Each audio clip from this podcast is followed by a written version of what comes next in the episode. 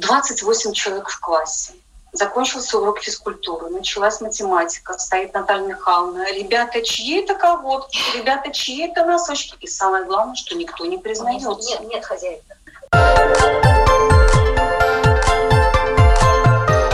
Школа для родителей.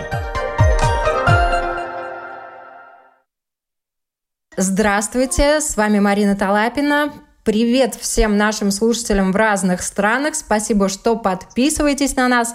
Подкасты школы для родителей можно слушать на нашем сайте lr4.lv, а также практически уже на всех платформах, включая Spotify, Google, Apple подкасты. И, пожалуйста, подписывайтесь на нас, пишите нам свои комментарии, ставьте лайки, задавайте вопросы, предлагайте темы.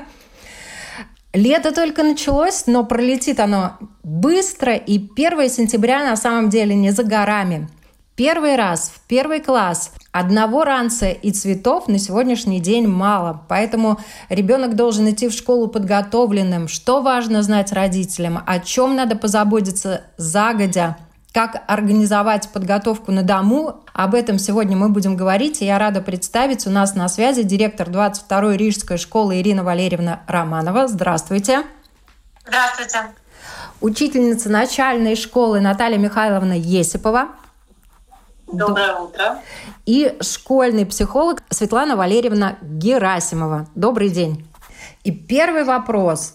Чисто технический. Как и когда у нас в стране, в Латвии, надо записывать ребенка в школу?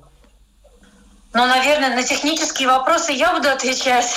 Эм, на самом деле ребенка начинать записывать в школу можно с того момента, когда ребенку исполнилось 5 лет. И после этого в разных самоуправлениях разная практика, э, как э, записываются. А в Риге мы поступаем следующим образом.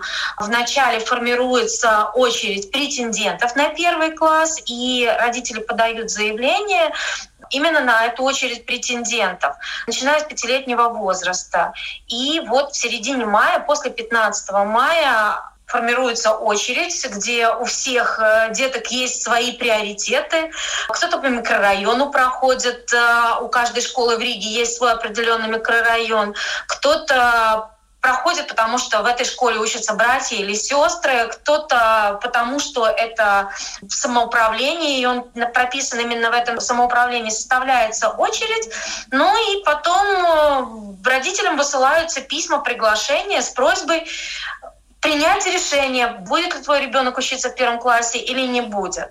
И родители в течение 10 дней после того, как они получили это приглашение, должны ответить э, обратно в школу, написать заявление, да, мы хотим, чтобы наш ребенок учился в вашей школе в первом классе. Вот такова ситуация в Риге. То, что касается детских садов в Риге и записи в детские сады, там ситуация достаточно сложная. Но то, что касается школ, все ли дети, которых, например, не успели записать родители в 5 лет, если записать в 6 лет, могут попасть в те школы, в которые они хотят попасть? Я в своей жизни всегда говорю, что в нашу школу попадут именно те дети, которые хотят попасть в нашу школу. Если родитель не может принять решение, в какой школе его ребенок будет учиться и записывает ребенка в 10 школ, ну да, он попадет в какую-то из этих 10. Не факт, что именно в ту, куда хотелось, но попадет куда-то, да точно попадет. На самом деле не бывает такой ситуации, чтобы э, ребята, которые записываются в школу или родители детей, детей, которых записывают в школу, э, куда-то не попали. Попадают, но нужно набраться терпения и немножечко подождать, потому что у каждого человека есть право выбора школы, в которой он хочет учиться или хотел бы, чтобы его дети учились. Поэтому ну, здесь зависит на самом деле от тех родителей, которые принимают решение, в какую из пяти школ поступать, и от тех родителей, которые четко понимают, да, я хочу учиться в этой школе и пойду именно сюда. Насколько быстро они пишут заявление. У нас э, всегда записывается детей больше, чем количество мест, которые мы предлагаем в школе, но все те, кто хотят учиться в нашей школе, они дожидаются своей очереди и поступают к нам. Если вдруг получается такая ситуация, что родители не записали ребенка до того момента, вот в этот список претендентов на первый класс до 15 мая, и написали заявление позже о приеме в первый класс, но в этой ситуации им нужно подождать, пока сформируется очередь из претендентов, и потом они получат ответ о том, есть ли у нас свободные места или нет.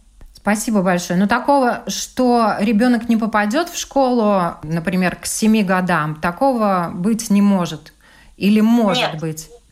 А, Я сомневаюсь, что такое может быть, потому что если он не попадет в одну школу, значит, ну, департамент образования будет искать варианты, какую школу можно еще предложить этому ребенку.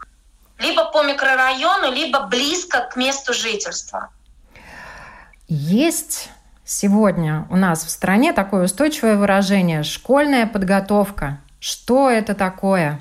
Тут, наверное, учительница начальных классов нам поможет э, разобраться. Наталья Михайловна, вам Вы слово. знаете, э, такой термин – это очень, я бы сказала, древний и давний термин готовность ребенка к школе. А, На мой взгляд, э, сама готовность, она формируется и формулируется как сумма способностей. То есть способность физиологическая, способность психологическая, способность развития памяти, восприятия, воображения и так далее. Если сумма, по сути, не может состоять из одного слагаемого, если ребенок умственно готов, он считает, он энциклопедически подкован, но он не социализирован, никакого положительного результата не произойдет. Подготовочка к школе — это не набор, скажем, данных. Я умею решать, я умею читать, я умею высоко прыгать. Это Умение сотрудничать — это эмоциональная Это готовность к школе. Да. в латышском языке часто, да, мы говорим «mēs mācāmies mācīties». Да. Да? Мы учимся учиться. Это умение слушать Что- и слышать. Да, что происходит на протяжении всего учебного процесса. Умение Если понимать, течение- правильно? Безусловно. Если в течение, скажем, 20 минут занятий на уроке ребенок встает, складывает свои вещи демонстративно в портфель и говорит, все, я устал, или ты злая, я не хочу сегодня с тобой работать, это не детская непосредственность. Вот родители часто говорят, он там переутомился, да, или это вот, вот та же непосредственность. Нет, это не сформированное качество личностное, то есть это не умение работать и жить по правилам. На самом деле мы, когда получаем деток из э, детского сада, да, то есть в Латвии же существует система подготовки 5-6-летних учеников к первому классу, они умеют и читать, многие умеют писать печатными буквами уж точно, умеют считать в пределах 10, знают буквы, могут э, имя свое написать и на родном языке, и на втором языке, либо на латышском, либо на русском, либо на английском. Но действительно, когда мы говорим о готовности ребенка к школе, прежде всего это умение понимать, принимать задания, решать задания и усидчивость. Психологический фактор играет роль огромную. В свое время, года 33 назад, я была очень умной мамой. Потом я резко подурнела. Почему? Не, не подурнела внешне, да, а умственно. А Все свои знания я отрабатывала на собственном ребенке. Три года он начал читать, в три с половиной он начал писать, он задавал мне различные задачки. И когда я его привела в 6 лет, мальчика, в 6 с половиной, первый класс, его не взяла одна школа сороковая, хотя он прошел тестирование, но на тот момент у них не было первого класса, начинали со второго. А в школу-студию эксперимент он попал. И через месяц прибежала учительница с криком о том, почему вы, Наталья Михайловна, не сказали, что у вас ребенок шести с половиной лет. Для меня это было полгода. Что такое полгода для ребенка, да, который быстро хватает весь материал, он нагонит, я ему помогу, бабушка педагог, мама педагог, папа педагог, обложили ребенка педагогами. Что случилось в шестом классе? В шестом. Ребенок приходил домой, это уже взрослый мальчик, 12 лет, садился на ковер и два часа раскачивая собирал конструктор Лего. И тогда я вспомнила профессора Воробьева, который нам читал курс, что попомните, оно еще вот вам бумерангом вернется. И вот это вот возвращение было очень долгим. Это был процесс и э, съедания ногтей. И мама уже тогда, я искала психолога. То есть здесь нужно взвесить все, если это умный родитель. Я подчеркиваю, умный с большой буквы. Светлана Валерьевна, как школьный психолог, ну, наверное, большая ошибка родителей, что они представляют ребенка как уменьшенную копию взрослого. Да. Да? А на самом деле это другие процессы, другие физиологические процессы, другие психологические процессы, те, которые, когда мы выросли, мы о них уже вспомнить не можем. Да? И вот здесь возраст на самом деле он имеет огромное значение.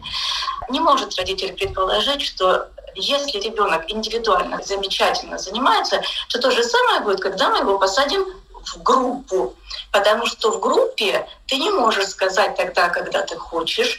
Ты должен подождать, даже если ты знаешь ответ.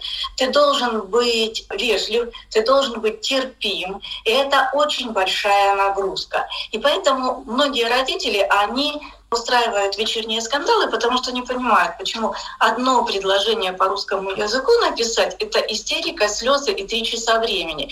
При этом складывать сложное лего может ребенок часами, и при этом он чувствует себя хорошо, да, у него куча энергии, куча сил, хорошее настроение. И родители, да, и родители не понимают, потому что, входя в школу, ребенок из непроизвольности входит в сплошную произвольность, запоминает то, что он не хотел бы запоминать, думает над тем, над чем он не хотел бы думать. Это те вещи, которые очень сложные. Есть весы. Мы восстанавливаемся во время сна и когда занимаемся интересным занятием. И вот когда мы занимаемся интересным занятием, мы не устаем, потому что мы не прилагаем усилия, мы только восстанавливаемся. И вот здесь большое непонимание. Почему? Истерика и катастрофа большая семейная при написании одного предложения по-русскому, и большая радость, большое счастье и отдых при многочасовой любимой работе. Более того, мы не понимаем, почему у ребенка есть время, а он не делает уроки, потому что он устал. Представьте себе, вы приходите домой, полностью истощенная нервная система, вы сидите посреди, посуда не мыта, есть не приготовлена, грязище вокруг, и вы сидите. И время у вас есть, и ручки-ножки у вас есть, которые вроде не болят, а вы ничего не делаете. На самом деле у ребенка это скажем так, более концентрированно, более тяжело выражается. И кроме того, вы четко знаете, я устала, я сделаю то-то, то-то, то-то. У ребенка, кроме того, что поистерить, взять свою любимую игрушку, знаете, вот на начале первого класса видим такой откат. Вроде как уже был не капризный, стал капризный. Вроде как от игрушек отказался, опять игрушки, к игрушкам пошел. И это показатель того, что ребенок истощен. Но в отличие от взрослого, он не может вам сказать, что я устал. Да? Поэтому работа в группе, она такая важная. Еще один момент, связанный с тем, что, наверное, возраст он очень много значит.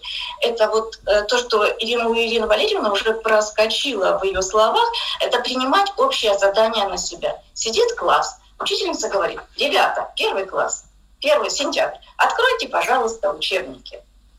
А из 30 20 открыли, 10 сидят мы можем предполагать, что они как раз шестилетки. Uh-huh. Потому что они сидят и ждут, когда им индивидуально скажут, открой учебник, открой учебник. Интеллектуально нулевое задание, правильно? Uh-huh. Вот при этом начинается часто непонимание у родителей. Почему? Опытный педагог не смог объяснить ему на уроке тему, а я, мама, продавец, за три секунды дома индивидуально объяснила ему. Да? Потому что он сидел на уроке психологически незрелый и ждал, когда это все закончится, чтобы потом спросить, Вот это вот психологический момент важный, это, наверное, это та самая зрелость, готовность к школе, когда принимаешь общее на себя.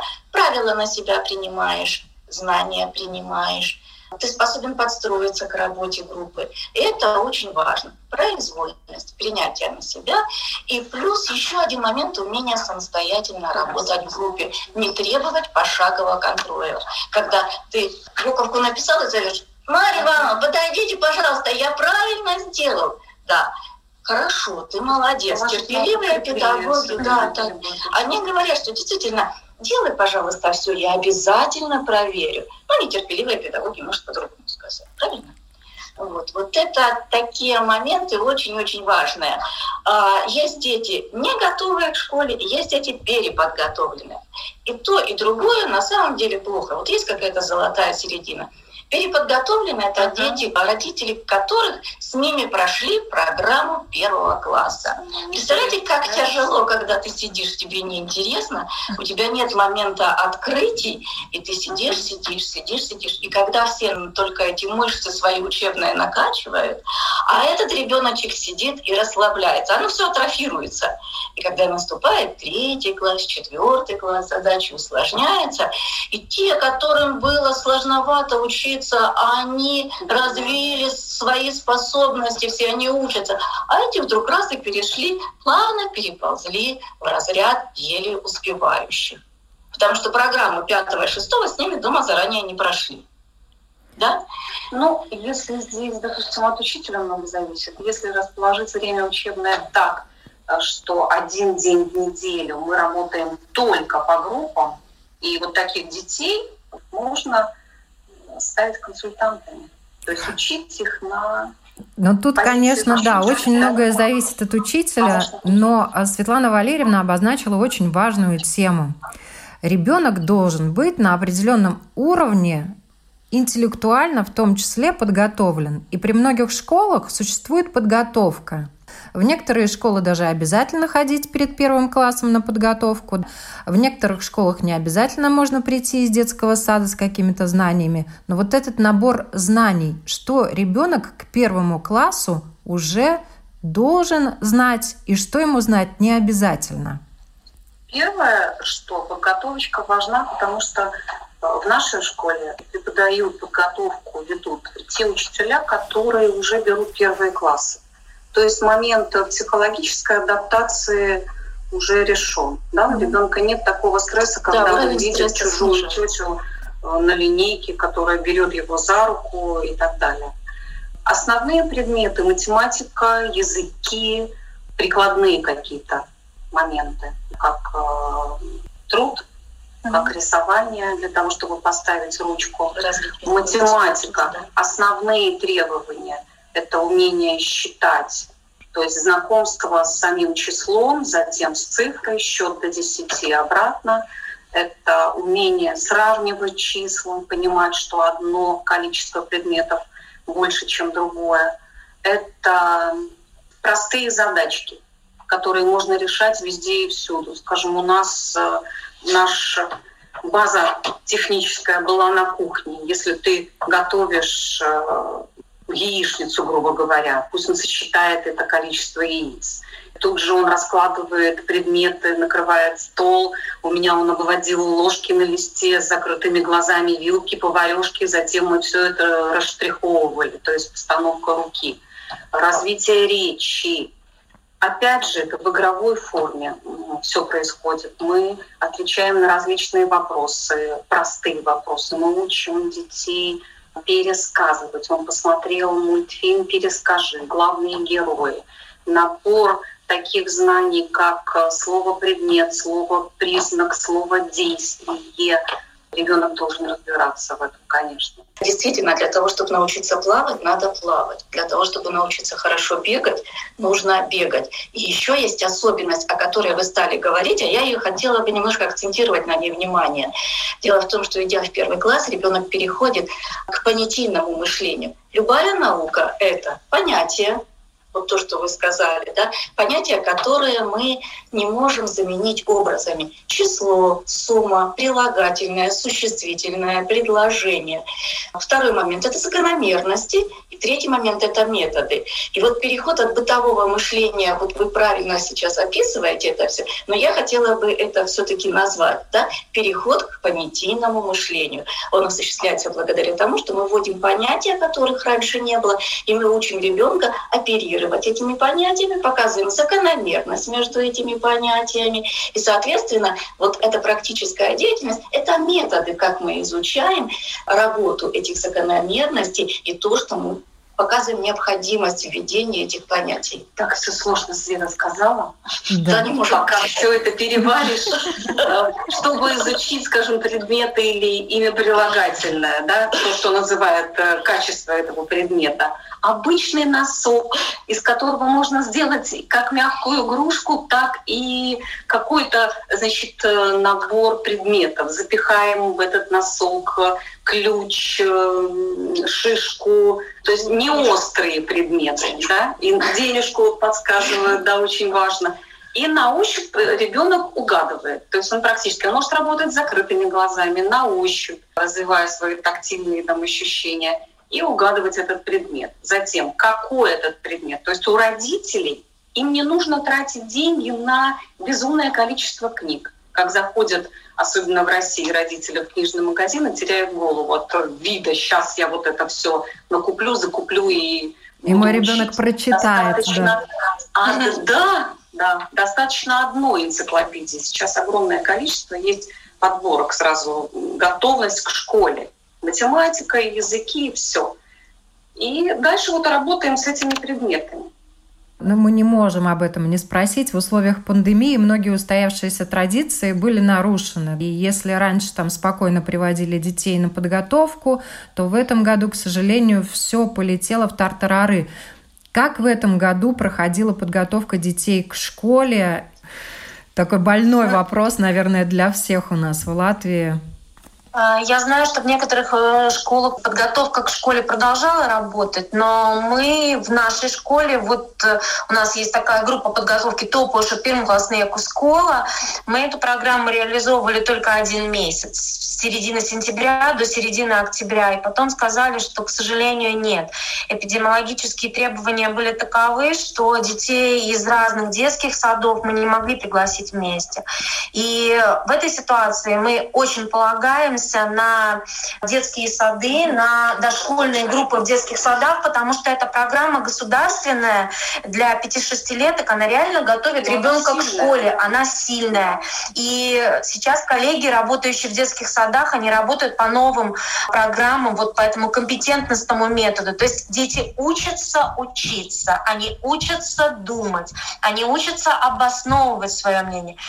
На самом деле, еще раз и еще раз скажу, читать, писать, считать ребенка научат в школе. Главное, чтобы ребенок был эмоционально готов к школе, чтобы он умел слышать, слушать, принимать, понимать и на себя проецировать. Это самое главное. А все остальное оно тренируемо. Да, хорошо, если он считает до 10. Пойдем немножко быстрее. Да, хорошо, если он читает и знает буквы. Пойдем немножко быстрее. Да, хорошо, если он умеет ручками вырезать, резать и так далее. Это супер, потому что всякие нарезки, аппликации, коллажи, они развивают мелкую моторику, а мелкая моторика развивает мышление ребенка. Это здорово. Но паниковать из-за того, что ребенок чего-то не умеет, не нужно. Нужно. Нужно. Обоснуйте. Вы понимаете, очень много таких случаев, не буду называть фамилию, мальчик Костя, гениальный ребенок, компьютерщик, но ориентировка в пространстве нулевая. Когда он выходил из класса и впадал в коридор, для него это была трагедия он начинал плакать, и я не могла начать следующий урок, потому что мы всем классом э, успокаивали ребенка. Вот, Наталья Понимаете? Михайловна, я в этой ситуации опять скажу, это эмоциональная подготовка, готовность к школе. Я вижу свое рабочее место, я могу распределить предметы на своем рабочем месте. Я знаю, что у меня в сумке находится. Я знаю, что у меня есть пенал, в котором карандаши уложены. Я знаю, в какой момент я должен достать книги. Я ориентируюсь в пространстве. Я знаю, где право, где лево, где вверх, где низ. Я умею спускаться по лестнице, я умею подниматься по лестнице. Я понимаю, что такое вперед, что такое назад. И этому не научат э, в школе. Этому учат в семье. Ну, семья, безусловно, три столпа. Семья, ребенок, учитель. Но вот, к сожалению, некоторые родители в силу разных а, обстоятельств, кто-то слишком много работал, в условиях пандемии не все могли водить в детский сад. Дети, я считаю, в этом году очень пострадали, потому что некоторых запустили потому что вот у них не было возможности посещать или детские сады, или подготовку. Но у нас еще впереди три месяца лета. И три месяца, на мой взгляд, это не так уж мало. Ваши советы, что родители могут сделать для своих детей, которые должны в этом году 1 сентября пойти в школу? Тут я думаю, что каждому будет что сказать. Я, наверное, слово Светлане Валерьевне дам сейчас, Давайте, Марина, с да, вашего разрешения. Да. Я тоже хотела да. Светлану Валерьевну попросить начать. Угу. Знаете, э, в принципе, есть два пути. Первое — это то, чего нет, мы можем всегда развить, а если это не развивается, мы можем это компенсировать. Да? Поэтому в панику мы не впадаем да, спокойно относимся э, к тем трудностям, которые есть. И, ну, знаете, как, когда мы знаем, как это работает, мы не сходим с ума, а мы реализуем план А, реализуем план Б. И Наверное, для того, чтобы вот тот стресс э, детей, который есть, и который напитывается стрессом родителей, хочу вам сказать, да, потому что многие родители Э, чего-то не знаем, чтобы задать вопрос, начинают фантазировать, да, и эти фантазии э, слышит ребенок, а ребенок перенимает, и он на самом деле отражение состояния родителей. Дерганные родители приводят дерганного ребенка, как правило. Да? Поэтому наша задача спокойно к этому отнестись, философски. И мы действительно понимаем, что много уже что сделано, и что-то еще нужно доделать. Для того, чтобы снизить стресс от того, что ребенок идет в школу, я бы рекомендовала сделать. Сейчас начнем с простого и пойдем к сложному. Первое — это походить с ребенком в сторону школы. Раз прошли в школу, два прошли в школу. Вы делаете неизвестное для него известным и привычным. Вы отрабатываете путь в школу, вы отрабатываете ориентировку в своем портфеле. То есть вы складываете вместе, а потом можете поиграть для того, чтобы из этого портфеля найти русский язык, найти математику. Таким образом, вы снижаете стресс ребенка. Он не сидит с глазками суслика и не говорит, нет, я не знаю, у меня этого нет. А он действительно начинает искать все, что у него есть в портфеле ну, по сути дела, то, что... Да, да, то, что будете предлагать вы ему. Значит, это вы попробовали все. А вы дома для того, чтобы вы понимали, что ваш ребенок, ну, скандальные люди нигде не нужны, для того, чтобы ваш ребенок не тратил силы на адаптацию какую-то очень сложную, на все сложные социальные моменты, я бы очень рекомендовала играть в настольные игры. И не одному, не двоим, а большему количеству ребят для того, чтобы принимаем правила, учимся проигрывать, учимся вести себя корректно, когда мы выигрываем. Да? Это, наверное, первая рекомендация — это настольные игры в количестве 2+. Это второй момент. Третий момент. Родитель четко должен понимать, для того, чтобы Бегать нужны здоровенькие ножки. Для того, чтобы э, учиться в школе, нужно уметь классифицировать, нужно уметь анализировать, нужно уметь сравнивать. Поэтому берем книжки, открываем интернет и решаем интересное задание на сравнение, на классификацию, на анализ, на нахождение закономерностей. Это все развивает мышление. И все, что мы посмотрели, мы обязательно обсуждаем, потому что мышление — это внутренний сбор. Таким образом, мы готовим инструменты. Uh-huh. Да? Мы готовим ножки для того, чтобы быстро бегать. К примеру, да, две картинки, найди различия. Или игра четвертый лишний или игра в слова, там, скажем, мука, колбаса, творог и дерево. Четвертое лишнее слово. Главное, чтобы он объяснил, почему он это выбрал. А еще, если родители не знают, что делать, они задают вопросы специалистам. И мы вместе сотрудничаем и решаем проблемы по мере их поступления. Можно ну, сравнивать картинки времен года и тоже анализировать. Да, да, подходов очень-очень да, много. Да, все тренажеры да. Google помощь, что говорится. Да? А да. это по материалу на полях огромное количество. Потому что сто процентов быть подготовленным ко всем жизненным ситуациям невозможно. При этом надо быть просто здоровым, да, а потом умным.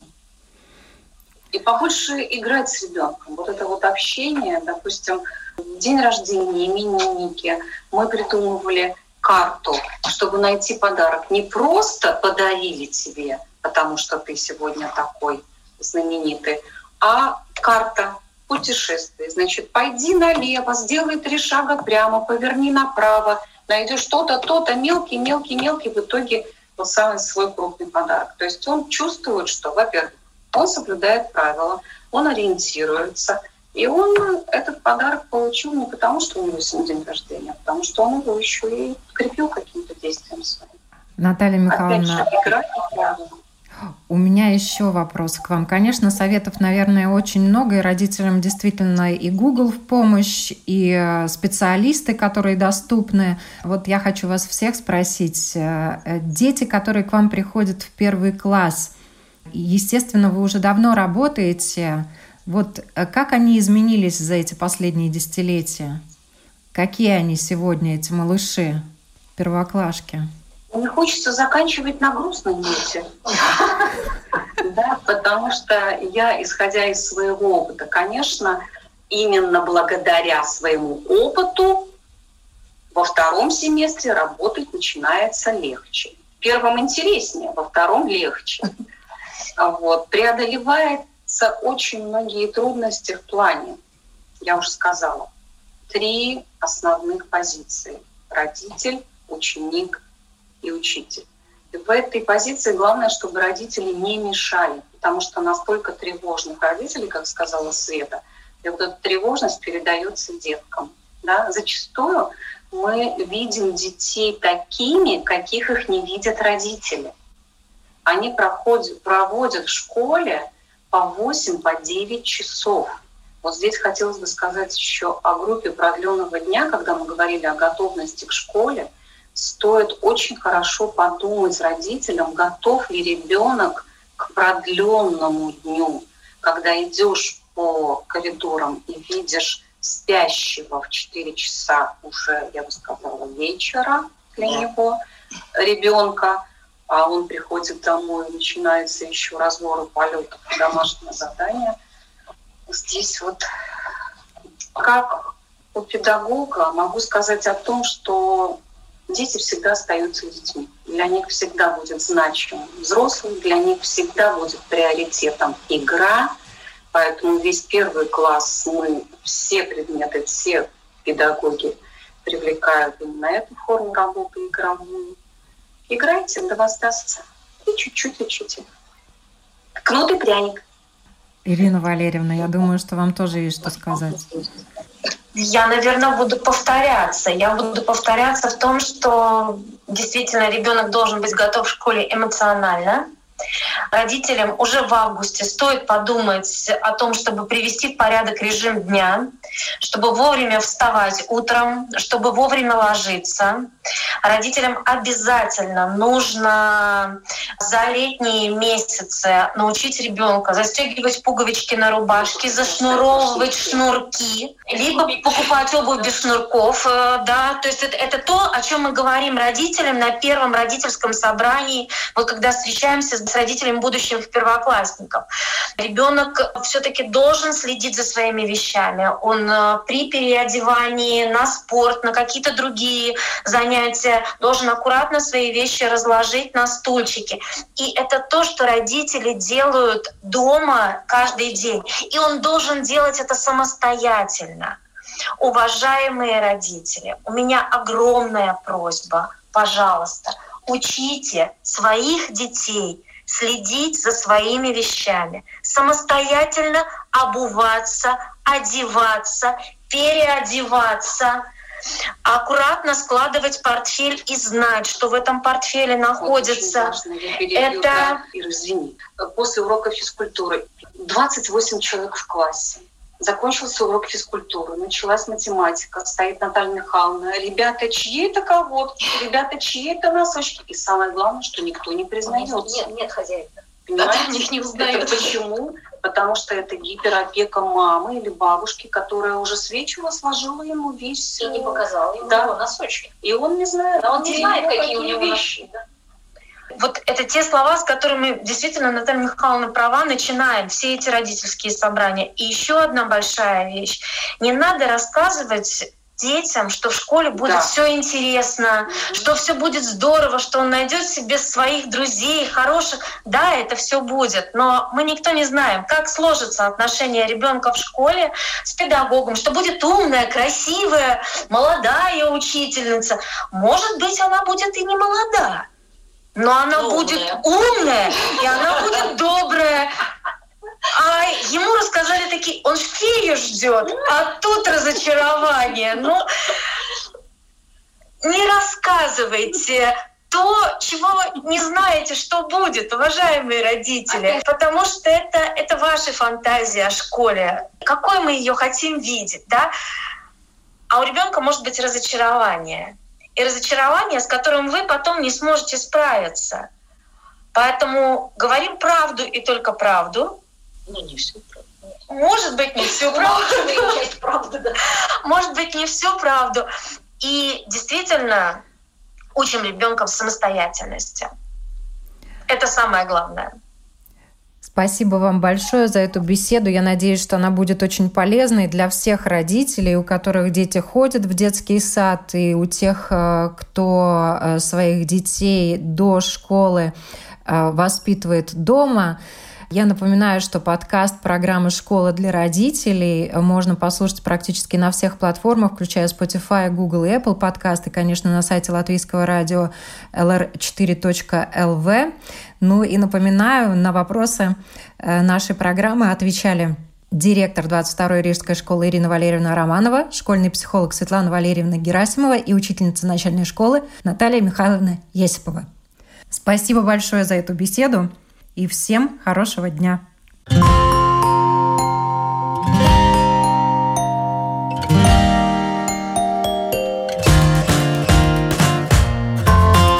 Стать другом, учителем, доктором. Научить доверию, терпению, радости.